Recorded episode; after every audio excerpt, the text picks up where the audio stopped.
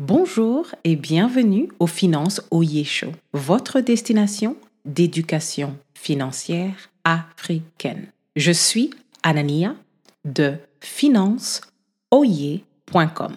Le problème du jour est que les business aujourd'hui utilisent la typeflation de la pandémie pour glisser des demandes de pourboire dans tous les services imaginables.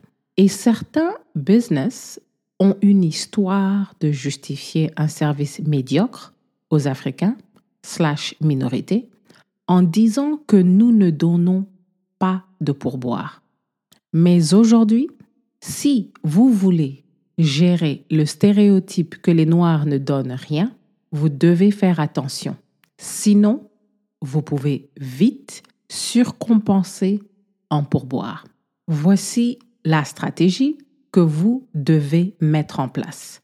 Décidez quels sont les services qui méritent vos pourboires et évitez les business qui veulent vous plumer, littéralement. Ne laissez pas les autres faire des plans sur votre argent. Voici ce qu'il faut faire. Des business culpabilisent leurs clients avec la typeflation au lieu de payer des salaires équitables. Tout le monde sait que l'inflation a augmenté autour du monde à cause de la pandémie.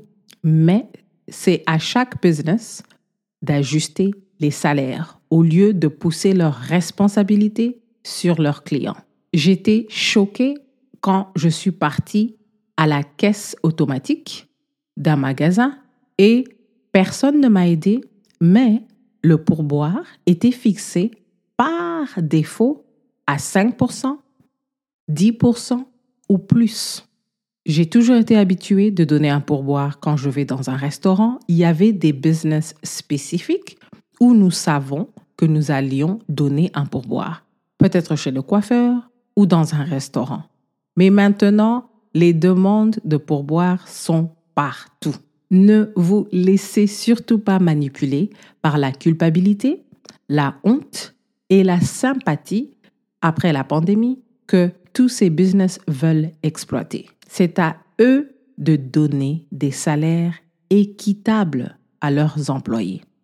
La question du jour est comment évitez-vous les excès de la typeflation Pour explorer nos ressources, veuillez cliquer le lien en description pour rejoindre notre newsletter.